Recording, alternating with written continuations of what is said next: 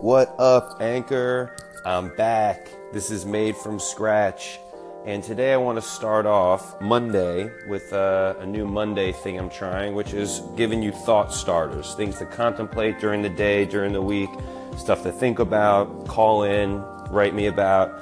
So today I'm talking about what transmedia is. So if you're in advertising, media, entertainment, um, production, any kind of storytelling, any kind of communications, really, you've probably heard the term at least loosely talked about, transmedia. So, why is it important? Um, you know, how is it impacting the way that we're telling stories or communicating things? Where is it being used? That kind of thing. Um, and also, what's the future going to look like? Now that this is the way that we communicate, um, people got to catch up or innovate or begin engaging with communication in this kind of fashion. So today's all about transmedia and how you can use it. Let's start off with the definition of transmedia. So, transmedia um, is the storytelling technique of telling a story across different channels of communication and different mediums of communication. Um, and that's distinguished by a monomedia presentation, which would be a single medium and a single channel. So you could think of an old book. So a Charles Dickens book, at least originally, was just written words on a page. Um, now, that I said originally because a lot of Dickens books have been turned into films.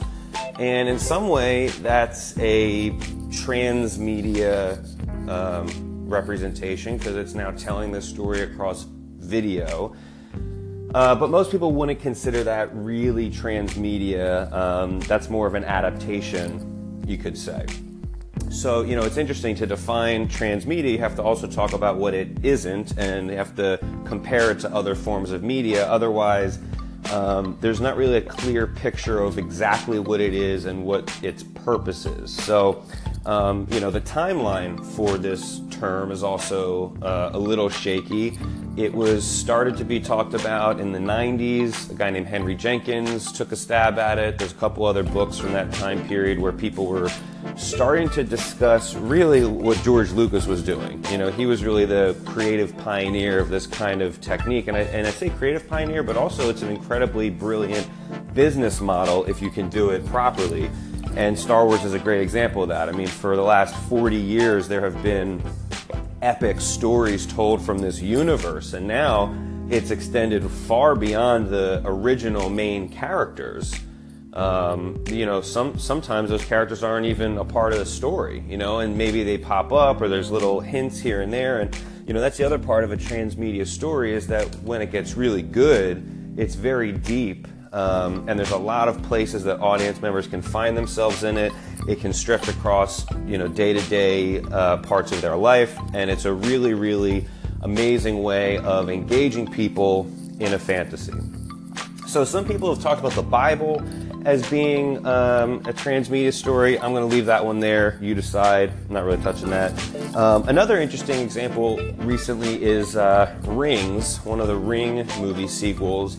Uh, and there's other horror movies that have done similar things. So there's a stunt that they do that sort of extends the character, uh, like that creepy girl from The Ring, into the real world, and they filmed, you know, supposedly real people in a in an electronics store or something, getting freaked out by this little girl who, you know, like your worst fear of watching a horror movie is that something that you're watching could actually happen. So in a way, they cross that threshold um, uh, telling the story in a, in a new medium and actually making the story feel like a part of reality. So it's a little bit of a background and a basis for transmedia. The one thing I want to add to the conversation um, is that you know Star Wars being probably the primary example of such a thing. You know George Lucas probably didn't know the term transmedia or exactly what he was doing, but he he he created something very profound. So, you know, we're at the very beginning stages of this kind of thing and the power of this kind of storytelling. So, I just caution people from running down the rabbit hole of thinking exactly, you know, you know exactly what this thing is. We're still all very much discovering it and its capabilities. You know, sometimes innovation happens on purpose, out of necessity. There's some challenge that a person or society is facing, and people get together and they just crack the code on it and they innovate on some technology or process or aspect of human life. And other times they just happen by accident. Uh, we don't even really know exactly what occurred. It's hard to find a specific moment in time. It's almost like there are inflection points, um, spans of history that could be days, months, weeks, years, decades, whatever. And during those times, things emerge. And I think that that's one of the kinds of things that transmedia really is. You know, it wasn't something that was possible in the way that it really is now 30, 40, 50 years ago. Um, you just didn't have so many channels of communication, or transmedia stories just took a lot longer and probably couldn't occupy as much of a person's everyday life. And if you want to argue that it's been around in this form that long, there wasn't that many. You know, there wasn't that many stories for people to immerse themselves that fully in. It's also, therefore, an evolution of our consciousness. And I don't really have a great answer or explanation for this, even, but you know, um, if you take it back in Western philosophy to I think, therefore I am, you know, in Descartes, and we're not going to go into exactly all the nuances of that, but that level of consciousness, if, if you think, therefore you are in some kind of way, the amount of places you can think about yourself, the more deep and dynamic your personality is going to become.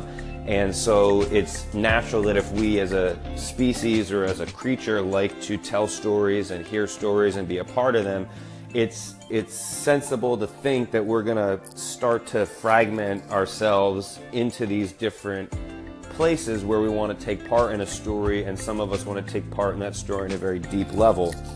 And you know, this is also an evolution of how art and entertainment and advertising has all kind of coalesced, and that's partially cultural. But, you know, um, people have become weary of advertising that, that seems fake and inauthentic. So, in an attempt to uh, take that away, advertising has become much more enmeshed in entertainment. I mean, I was watching Central Intelligence last night, and I haven't done diligence on this yet, but I am safe to assume that some car companies were involved because Chevy's logo was all over it, Ford's logo was all over it, Mercedes logo was all over it, and if these companies aren't just supplying cars, you know, I mean, one of the scenes in that movie, you should go take a look at it. It seriously looked like the kind of uh, industrial hangars where they often film a a, a, car commercial or a truck commercial. It was crazy. So, you know, right there is an example of some version of advertising is now intimately uh, connected to my entertainment. And, you know, being a professional in the industry, I'm definitely noticing it. And it didn't, you know, kill my experience of the movie, but I would say that um, another movie that did this even better is uh, Passengers with uh, Jennifer Lawrence and Chris Pratt um, again, have to do more diligence on this, but Sony was the manufacturer of a lot of the futuristic equipment, and I think that's a pretty brilliant idea if you're a company that's trying to do product development, active market research, and save money by not wasting on stuff that people don't want, don't believe in, or you know is too far off. So check that out. I think that's pretty great. Um, and that's another example of why transmedia is not just a buzzword. It has serious implications for the development of certain kinds of technology and societal norms in the way that we infuse these conversations in our entertainment. And, you know, transmedia has barely been explored yet. Like I was saying, you know, Star Wars is probably the, the best example of such a thing and um, you know it, that's not been around 100 years in human history and the ability for us to tell stories like this is changing constantly. So i think the evolution of communications consciousness and entertainment in general um, is is the reason for this recent evolution and transmedia is definitely at the focal point of this conversation. So what does the future hold for storytelling, entertainment, media, advertising, with transmedia uh, on the rise? Well, you know, one very obvious thing is that in some sense, virtual and augmented reality are going to play a role. Now, this is something you have to be really mindful of, especially if you're in that industry, okay? When you're in an industry, there's a bubble. You are in a bubble. I mean, you're being fed information about this industry because that's what the algorithms do. That's not a problem. The problem is when you forget that there are reports that are contrary to what you're trying to build and that sometimes they're valid and that you need to take into consideration things from all angles like is it is it is it a certainty that virtual reality and augmented reality products are going to fully replace cell phones and that we're just going to have machines on our head. I mean that's possible. That is possible but check it out. If it's possible it's only going to be possible because humanity pushes itself in that direction. And maybe it's not a good one. Maybe that's stuff that we ought to actually consider. And i think that when you get so deep in creating a fantasy for people. You get very close to that core central part of their identity. You really do. And I know this is a little heady or philosophic, but these are kinds of conversations that people need to have because as you build a deeper and deeper story world, you do begin to give people an opportunity to immerse themselves further in a fantasy than in real life. And you know, if if parents were afraid that uh, duck hunt, you know, is going to make kids violent. I mean, you know, this is a this is a paradigm shift in in a potential um, experience of life. Now, here's here's the other thing: is that if that's even true, where we're headed for this crazy virtual world, it's it's it's probably a couple years off, okay? Because yes, the technology moves incredibly fast, but you know what what what you can't predict is the economy. And when an industry gets a huge influx of investment and interest and people are skyrocketing, people fail and some people fail really big. And so when that happens, that disrupts an industry in a way that software doesn't.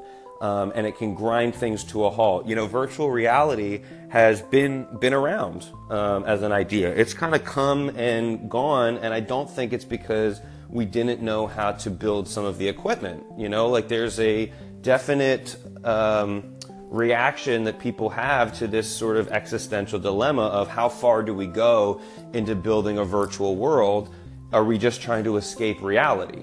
You know, and uh, I think some of that that conversation needs to be had. But on a lighter note, I think that another interesting um, aspect to transmedia storytelling for the future is is uh, that you could start to, um, if, if we were to t- tell a transmedia story today, uh, years in the future, in an English class in the future, uh, when there's a debate about a character's motivation or, oh, well, yeah, what if this? You know, with, with enough um, programming and AI technology and also a deep transmedia story, you actually might be able to get answers to those kinds of questions. Now, that doesn't mean you can reprogram old stories, though maybe you can. Um, and if you really want to dive into human nature and character development, um, you might be able to have conversations with characters. You know, I mean, I think there's a lot of possibilities here for education, um, especially if you can get young kids to interact with stories and learn from them. So, you know, I feel that we're headed towards these two very divergent paths with the inevitable conclusion of what transmedia storytelling is all about. And, you know, they're probably both going to go on at one time. And it's a question of, um, just where we put our resources, our attention, and where we place our importance. And I, I, I just, if anyone out there in my network is listening uh, and you're in the VR industry or you're in media and advertising, just really take caution and think deeply about the things that we're doing because they have a serious impact on people and it's only getting stronger.